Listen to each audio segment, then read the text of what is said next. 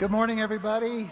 I'm Kevin Valentine, and I'm awesome, and I have muscles, and I'm good looking, and uh, well, no, obviously I'm I'm not Kevin. Uh, Kevin's off on a well-deserved vacation in Israel with his wife, and uh, that's an awesome experience. My, my name is Bill Malott, and uh, I'm the discipleship director here at Kensington, and I, I hope to share with you today about exactly what Bill and Heather just talked about, hope. And uh, that's our, our, message for today. But before we do, before we do that, I want to play a little game with you. Uh, just to get a little energy up and to get kind of a, see what you know. I'm going to give you a little quiz. So we're going to play a game that's kind of actually like, if you ever watched uh, Cash Cab when they do the red light challenge and they just shout out the answers, that's what I want you to do. So this is like Cash Cab, red light challenge without the cash and without the cab. So we'll, we'll do it anyway. So we're, we're going to look, I'm going to put a slide up and I just want you to yell out if you know the answer. It's water? Water. He got it. Laugh out loud. We got it. How about the next one? Roll on the floor laughing. Very good. Be right back. Okay? Let me know. Let me know. Ah, this might be a hard one. Girlfriend. Okay, right. How about this one? Let me get out of the way because I'm in your way. Gotta go. This is my favorite one. Yeah, I want to be a goat. Uh, I, I, think that's why people like ghosts. greatest of all time. How about this one? Boyfriend. Everybody's going to know the next one. I don't know. See, even if you say, I don't know, you got it. Um, well, how about the next one? IDC. I don't care. That's the problem with our world. Ignorance and apathy, right? I don't know and I don't care. That's what everybody says. Last one.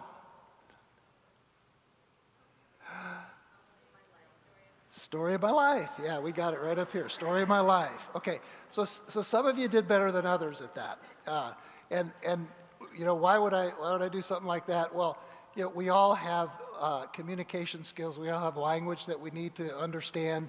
And I thought you know I thought these would be kind of easy. I, I, thought especially that first one would be easy. But when I went to visit my uh, my son for his graduation from pilot training last week in Texas, my older sister was there and I, I just out of curiosity, I said, Ann, what does uh, LOL mean? And she said, lots of love. And I said, oh, that's going to get you in trouble when you uh, say, hey, I heard you wrecked your car. LOL, you know, I heard your friend died. Oh, LOL. That's, that's not a good thing. So you got to know, you got to know what you're talking about. So uh, what I'm going to do now, though, is I want to give you some, some words that are a little bit more important than our texting language. Okay, so this time I'm going to put the definition up there and I want you to shout out the word that fits that definition. Let's see if you, how well you do on these.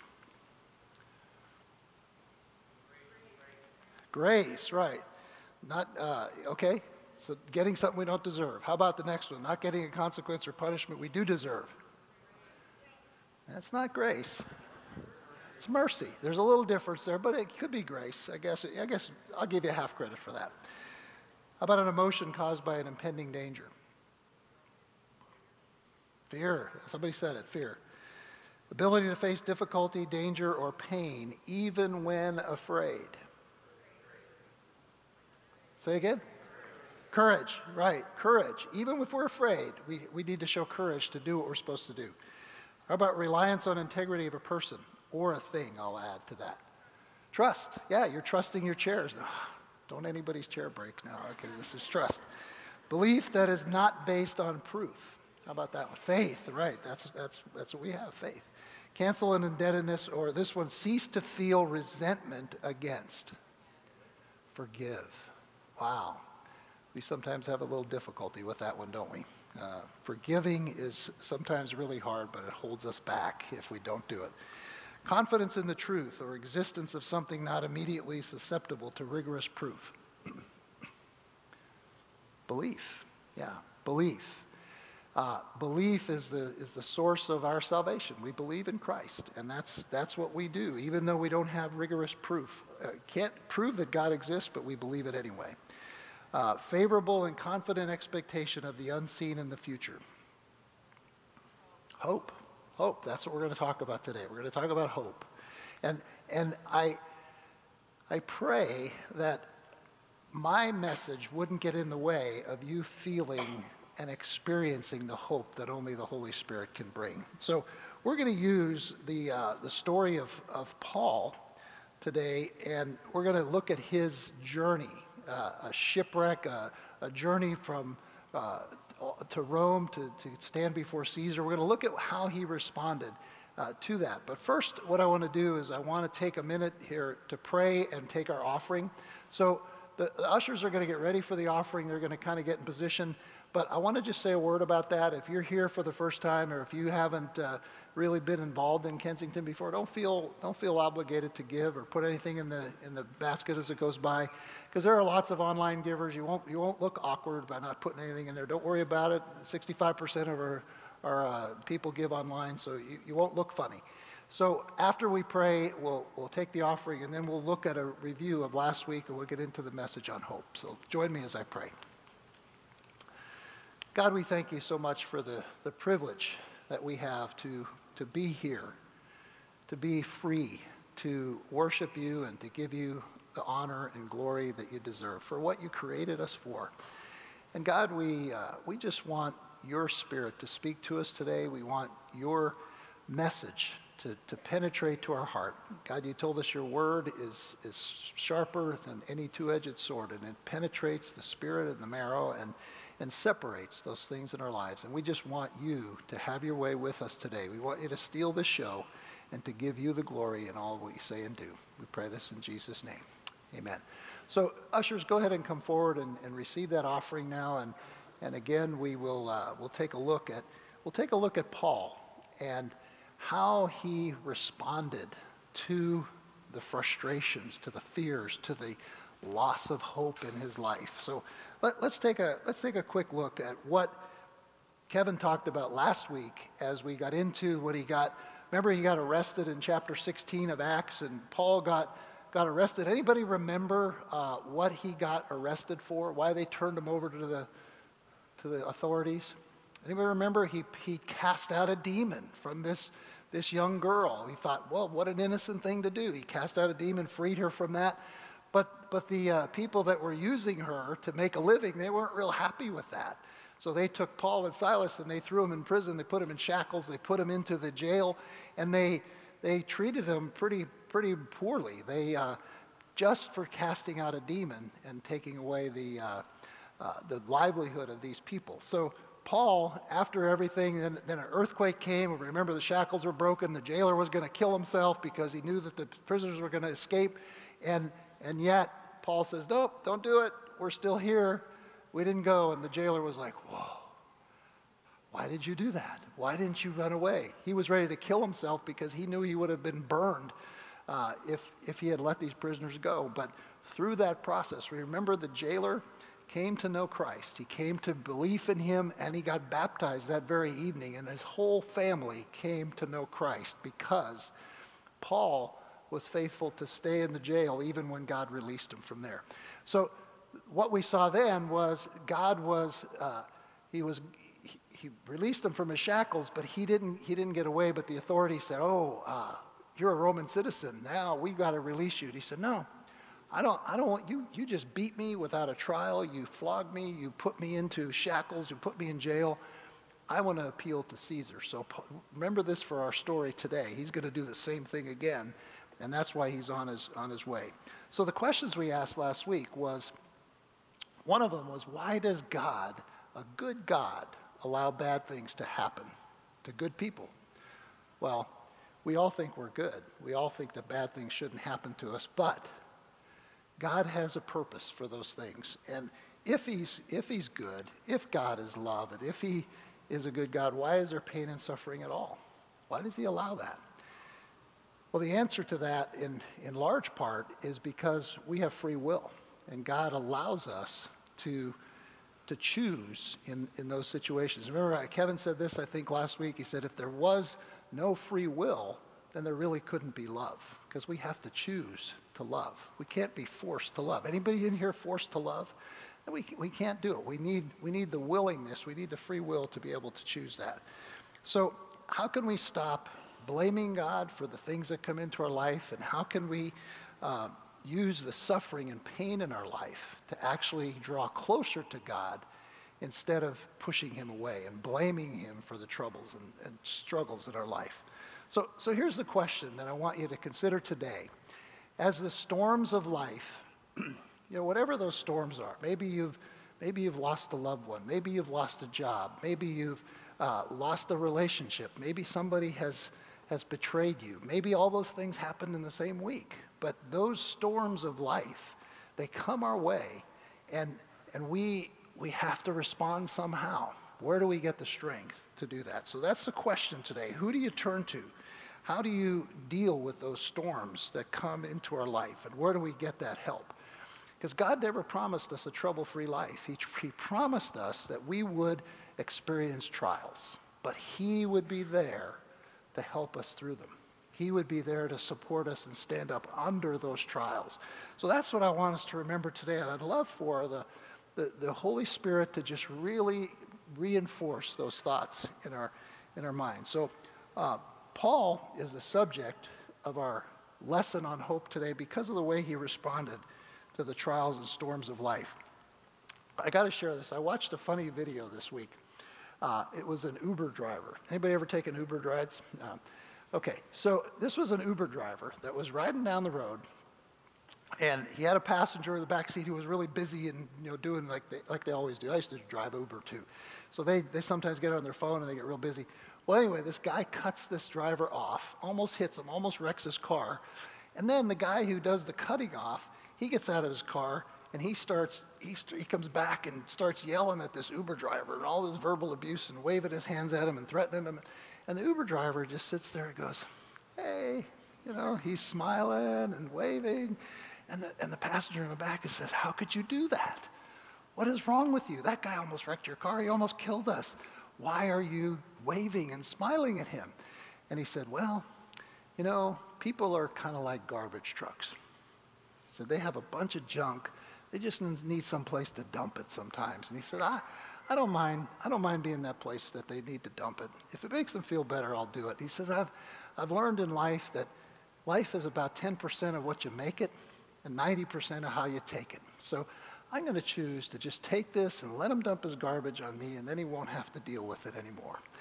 Like, wow. I watched that and I said, you know what? That, that really can help me on the road when this next guy cuts me off or comes up behind me and wants to go 90 in a 35. And, you know, those things are annoying sometimes, and we can, we can have little struggles with those things. And if we remember how we take those things are really important, not only to us, but to God. And so as, as we look at Paul and how did he take the things that God gave to him, I want us to, to just see what his background was a little bit. Maybe some of these things you know about Paul, maybe some of you don't. But we look at, we look at the person of Paul. He was born about 10 to 15 years uh, before or after Jesus was born. He was born as a Roman citizen. A lot of people in those days, I don't know if you realize this, they paid a lot of money to become Roman citizens. Paul was born a citizen. He was a tent maker by trade. He, he, he made tents because he sometimes went to places that couldn't afford his ministry, but he, he made his own money and he, he didn't ask them for anything to support him. So he was a tent maker there and he, he continued that as he be, began his ministry for the Lord. He was raised Jewish, and he was raised as a Pharisee. In fact, in Galatians, he says, I was a Pharisee of Pharisees. I was, you know, I had all those qualifications that, that everyone might have. He persecuted the followers of Jesus, those Jews that followed because he thought they were heretics. He thought those, those people had found the wrong way to go, and he was, he was killing Christians until one day as he was riding into Damascus to kill some more Christians, to persecute them for following Jesus. He was struck by a bright light. He was blinded, knocked from his horse, and God spoke to him and said, Saul, Saul, why do you persecute me? And Paul looked, not even able to see now, but said, Who are you, Lord? And, and he says, I am Jesus, whom you're persecuting. And he says, Now get up on that horse, go into the city and I'm going to tell you what you have to do. So he gets to the city. We, he gets there, he's blind, he, he hasn't eaten, he hasn't uh, uh, had anything, his strength is waning, and God God leads a person in Damascus who is by the name of Ananias. There's a lot of people in the Bible named Ananias. So you could, you could see different stories. But this one was in Damascus, and he was, he was told what to do for Paul. Now, what do you think when he was told, go, go to Saul and heal him, give him back his eyesight, and then I'm going to tell him what he must do and how he must suffer, must suffer for my sake. Well, what do you think? What would you do if you were Ananias? Wait a minute. This is Paul, the one who kills Christians and who you. I don't know if I want to go near him. Well, the Lord told him, go ahead and do it. Trust me. Trust me. Go, go heal him. And he did. He went and healed Paul. And, and Paul began a new life. This is truly a life that was changed. You know, uh, 2 Corinthians uh, uh, says, 5.17, it says that if, if anyone is in Christ, he is a new creation. That the old is gone and the new has come. Boy, if that doesn't describe Paul as being a new creation, the old things in his life were gone. He was now, instead of a persecutor of Christians, he was a winner of, of people to the, to the name of Christ. And so uh, here was ultimately Paul's response to his suffering. God told him he was going to suffer. And so in, in Colossians 1, he tells us what he actually did uh, as he responded to the suffering. He says, Now I rejoice in what I am suffering for you, and I fill up my, in my flesh what is still lacking in regard to Christ's afflictions for the sake of his body, which is the church. He suffered for the sake of us, right here, the church, Christ's body. Well, Paul eventually wrote, I think many of us know this, he wrote a lot of the New Testament. He's credited with 13 out of the 27 books of the New Testament. And we have to wonder if Paul did that, if he did all that and God chose him, why did he still make him suffer? And I don't, I don't know if you ever wonder why do you suffer? Why do you have pain in your own life? I, am sure if we, if we had a show of hands, everybody would say at some point in their life, they have asked God, why me? Why did you make me do this? Or why did this happen to me? And where do you go when you hit rock bottom in your life? Who do you turn to? So when things, you think they can't get any worse, and then they do, um, that's rough. And you lose your job, you lose your relationships, you lose your loved ones, you lose, uh, all those things happen. And brokenness and confusion and discouragement come into your life. And what do you do? Where do you, where do you turn? So Paul was in this situation. Here he, here he was now. He had appealed to Caesar, and he was, they were gonna, they were gonna try him at the local place, but he said, no, I'm a Roman citizen. I want to appeal to Caesar. I did nothing wrong, so I want to go here. And he started on this, so now they were preparing for this journey, and they were ready to go on the boat, and Paul said, I don't, I don't think so. This isn't really a good time to be going on a ship through the sea because we're going to get a terrible storm. We're going to get this, we're going to get this weather that's going to, it's going to end in disaster, is what Paul said. So as we, as we look at the next, uh, next slide, the, uh, uh, the, the, the, scripture says that the centurion who Paul was given, given over to to be in charge, he ignored Paul. And he, he paid more attention to the pilot and the owner of the ship than what Paul said. And because the harbor was not suitable to spend the winter in, they wanted to go. They wanted to move on and they wanted to uh, go to another place to spend the winter there. And so Paul had to go. He was a prisoner. He, he, was, he was stuck. And this is the boat. This is the boat that they, they boarded with 276 men on board this, this ship. I guess you could call it a ship. I was taught that a boat fits on a ship, and a, you can't call a ship a boat because the Navy people get really mad when you do that. Um, so they paid more attention. So this is what they this is what they boarded, and they weighed the anchors and said, "This looks okay. It looks cool. We can we can go and do this." Um, but then, then Paul's direction or his premonition came came true. Uh, soon, a tempestuous wind called the nor'easter struck down from the land, and when the ship was caught and could not face the wind, we gave way to it and we were driven along. Running under the lee of a small island called Cauda, we managed with difficulty to secure the ship's boat. After hoisting it up, they used supports to undergird the ship. Now, look at what they were doing here. They were trying to do anything they could to save their lives. They, they were using all of their skills, all of their sailing tactics. They hoisted up the, the boats, they undergirded it, they feared that they would run against the, the ground. And then uh, they were violently storm tossed in verse 18. They, they began the next day to jettison the cargo.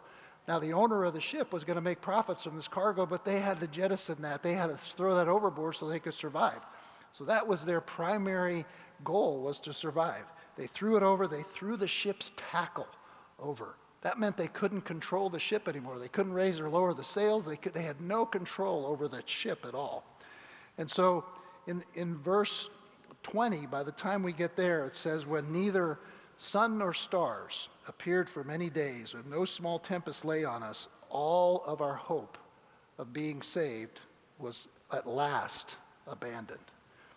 They thought they were going to sneak to Rome on a gentle wind, but their storm came in their life and changed their mind and their, their whole attitude. Now all they wanted to do was survive. So this is a, this is a picture of the journey that they were on. And I just want to I want to kind of uh, call your attention to this area right here. I'm, I'm an old military guy, so I used to do this all the time with the pointer. So if you, uh, so this is where they started, and this is where they ended up. Now look at that line. That is that is the path that they would sail if they had a master captain guiding the ship with all the controls in good weather. It would take 475 miles, it would take 14 days to travel that distance. When the storm hit, they were just out of their starting, starting gate at Fair Havens. And they were all wondering, including Paul, they'd lost hope. Where is God? Where do you think God was? How long do you think it took that ship with this storm, this nor'easter battering it, putting them in utter darkness for 14 days. How long do you think it took them to reach Malta?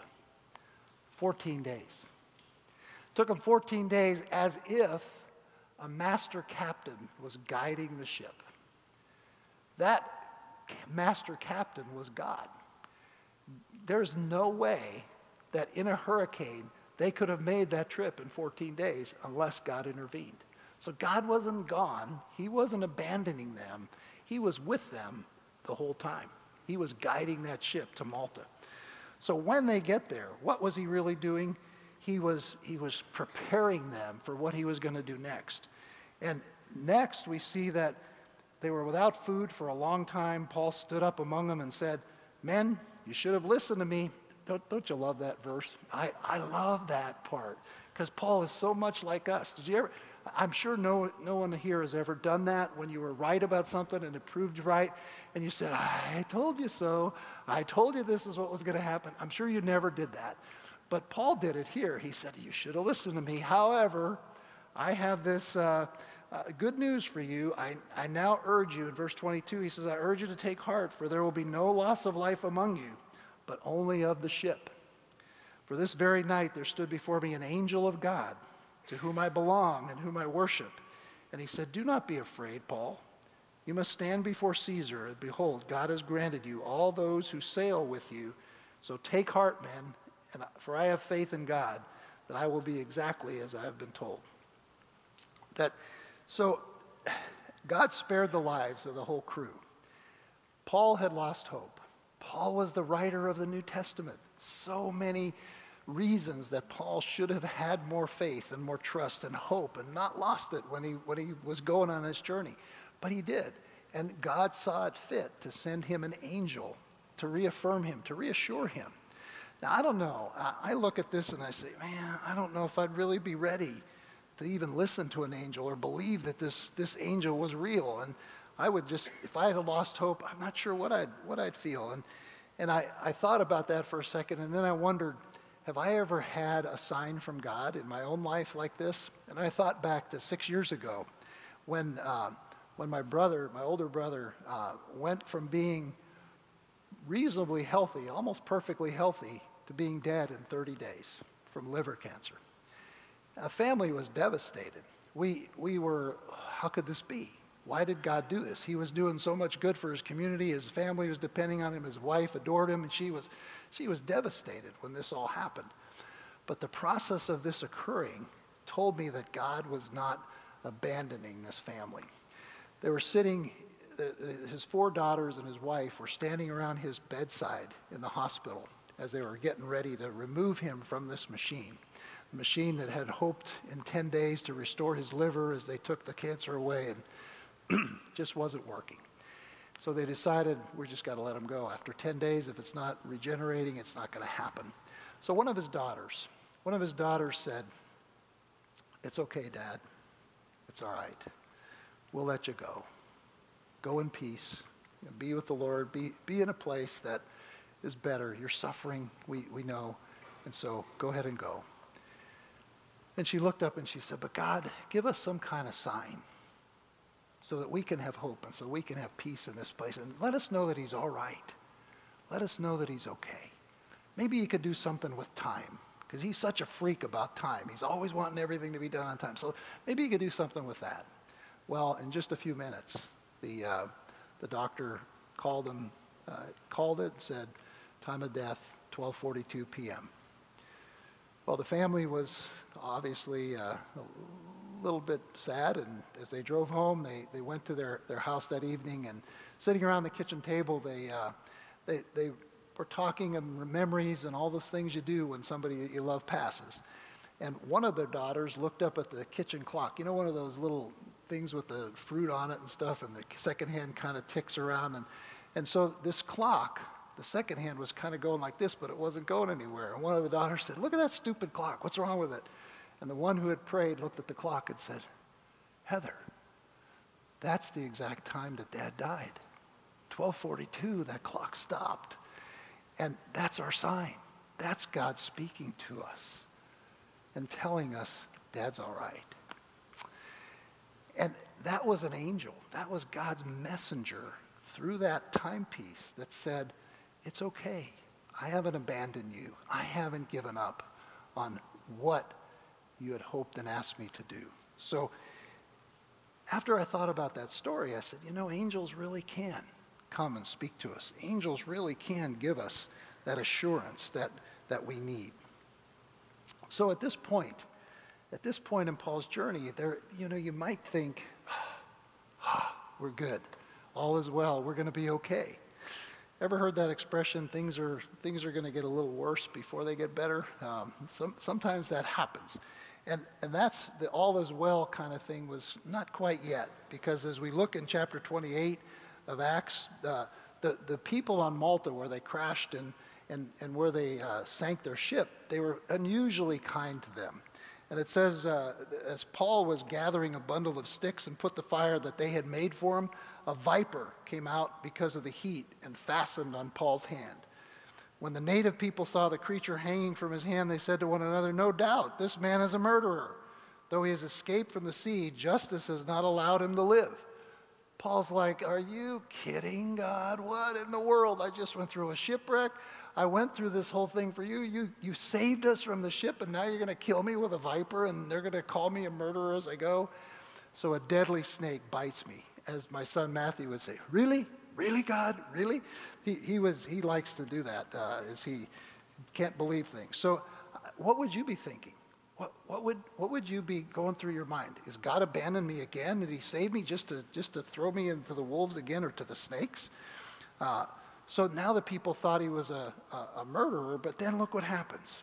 In, in verses 5 and 6, he says, However, he shook off the creature into the fire and suffered no harm. They were waiting for him to swell up or suddenly fall down dead. But when they had waited a long time and saw no misfortune come to him, they changed their minds and said that he was a god. So he went from murderer to a god. Isn't that the way this world acts toward us sometimes? They're pretty fickle. We go, ah, this guy's a jerk. He's a real, oh, I love this guy so much. He's a god. Yeah, so fickle people, go figure. Uh, I, don't, I don't know um, how you would be reacting at this point, but I, I might be just saying, God, what in the world is the point? Why did you do all this? Why did we have to go through the shipwreck? Why did I have to get bitten by the snake if you were just going to save me anyway? And so here's, here's the thing to consider on this. And this is what I want us to think about.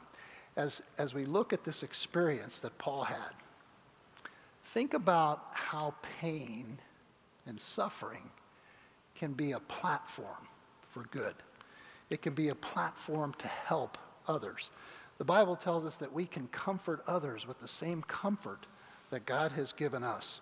So in this, in the, in the next uh, passage there, it says, in the neighborhood of that place were lands belonging to the chief man of the island named Publius. He received us and entertained us hospitably for three days, and it happened that the father of Publius lay sick with fever and dysentery, and Paul visited him and prayed, and putting his hands on him, healed him. And when this had taken place, the rest of the people in the island who had diseases also came and were cured. They also honored us greatly, and when we were about to sail, they put on board whatever we needed. I read that and I think, if this is the end result, if this is what God had in mind, would I not be willing to go through a little hardship? Would I not be willing to go through a little suffering so I can have this platform of pain to help people and to cure them of their diseases? Oh, I hope, I hope all of us would. I hope all of us would be willing to do that as we, as we think about the good that lies ahead. So here are a couple of things that I want you to keep in mind as you experience the storms in your life. Uh, I used to tell this to my kids from the time they were teenagers um, because, you know, as a, a, father of two girls and four boys, uh, I, I, I, worried about them a little bit. I worried about them making bad decisions when they had the temptations that came into their lives. And so one of the things I used to tell them, remember in the dark what you learned in the light it's not the time in the back seat of a car to decide whether or not you're going to give yourself to somebody uh, who you don't, don't love and you're not married to. I tell my daughters that all the time. Oh, dad, you know, oh, no. Remember now, make that decision now before you get into that temptation. So when the storms come into your life, remember what you learned. Remember what you learned right here. We're going to we're going to take some time to meditate and think a little, a little bit. Remember those times, what God is speaking to you there.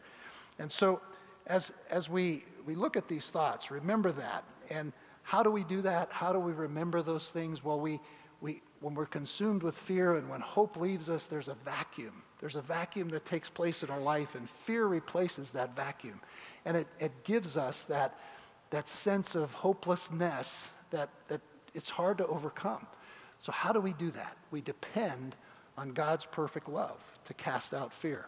In 1 John chapter 4, John talks about how God's perfect love will drive out all the fear from our life. And it's, it sounds oversimplified, but it's, but it's true. If we experience God's love, he will give us that, that anecdote, that antidote to fear. How do we get that love? Well, we pray. Uh, duh, uh, you're probably sitting there, yeah, tell us something we don't know. We all pray when we get in trouble. No, we don't. We don't, we don't pray the right way. We don't pray in an attitude of, of humility. Sometimes we go to God and say, Why did you do this to me? Sometimes we go to God and, and we say, I didn't deserve this. I'm, I'm never going to church again. I'm never. And so we, we don't come humbly before God and ask Him for His love we sometimes come before him and blame him for our circumstances. So I'm going to ask and remind you and encourage you to, to pray that God would give you that perfect love so that you can cast the fear out of your life. Even though it seems obvious, it, God never made this complicated. He didn't make it complicated. He just made it very simple so that if we're willing, we can go and receive what he has for us. Remember, you're never alone. You're only a, God is only a prayer away. He is only one, one word God, help me. And He'll be there. The last one I wanted to share with you maybe is a little more difficult to take. And this is the path to hope. This is the path out of Romans chapter 5 and verses 3 through 5. He says, Paul is talking here, he says, We also rejoice in our sufferings. Uh, anybody get a little bit of a rub the wrong way? Rejoice at our sufferings? Yeah, you might like that verse in James when he says, Count it all joy when you experience trials. Yeah, we rejoice in our sufferings. Says this is what it does. It because we know that suffering produces perseverance. Perseverance produces character, and character hope. And that hope does not disappoint us because God has poured out his love into our hearts by the Holy Spirit whom he has given us. So this process is, is important. it's important if it's going to stay, if it's going to stay put when the trials come into our life. If we don't have, if we haven't gone through this process, it's just, it's just kind of a false hope that we're, we think we have, but when we're really tested, we don't have it anymore at all. So rejoice in this process. Rejoice in those trials. Rejoice in the pain that God gives you. And do like Horatio Spafford did when, when he experienced. We're going we're going to close our service with two songs one called It Is Well, and one's called Reckless Love. Both of them are stories from pain. And I'll, I'll, tell you briefly about the first one. The first one is Horatio Spafford was a businessman in 1873 in Chicago. His family uh, was traveling. He was supposed to travel with them. He got detained by business. His wife and four daughters were, were sailing across the Atlantic and the ship went down. Four of his daughters, all four died. His wife survived alone. She sent him a, a telegram and said, saved alone. Devastating. He now had lost four of his daughters. Two years previously, he lost a son to pneumonia. All five of his children were now gone. And Horatio Spafford booked passage on the next voyage that he could to go meet his wife and comfort her. And as they got over that place, that he got over that place in the, in the, the time where they went over this, the storm, uh, where, the, where the collision had taken them down, he penned this song, It Is Well With My Soul. Some of you have heard that, that story. We're going to sing it a little bit different tune today, but the story is the same. It is well with my soul. So before this song, before we start singing this, we're going to, we're going to have an audio that is going to, uh, to give us about a minute or a minute and a half of sounds of the storm. We're going to shut the lights off. I'm going to encourage you to close your eyes and just think about where you are today with God. If you belong to Him, great. If you have trusted Christ as your Savior, think about what the Holy Spirit is calling you to do. Maybe He's calling you to make you stronger. Maybe He's calling you to prepare for this next storm that's coming into our life. Because, you know, we're, we're either in a storm, coming out of one, or going into one. That's, that's kind of where we all are. And if you want to be strong to be able to face that next storm, then you need to, to do business with God. You need to ask Him to strengthen you and show you how, to, how He can help you to become that. If you've never trusted Christ, folks, you're living, you're going through your storms alone. You don't have the access to God through prayer. You don't have his strength to support you. So as the Holy Spirit speaks to you during this time, when you close your eyes and listen to this audio, this storm of life, I, I just encourage you to do what the Holy Spirit calls you. Believe, trust that God really does love you, that he really wants you to be a part of his family and have the support that you need to, to, to take on the storms of life. So as we get into this, I'll come back up a little bit uh, after the songs and we'll close our service. But right now, just get into that mood, get into that mode with the, the storms of life and think about what it is that God wants to say to you right now.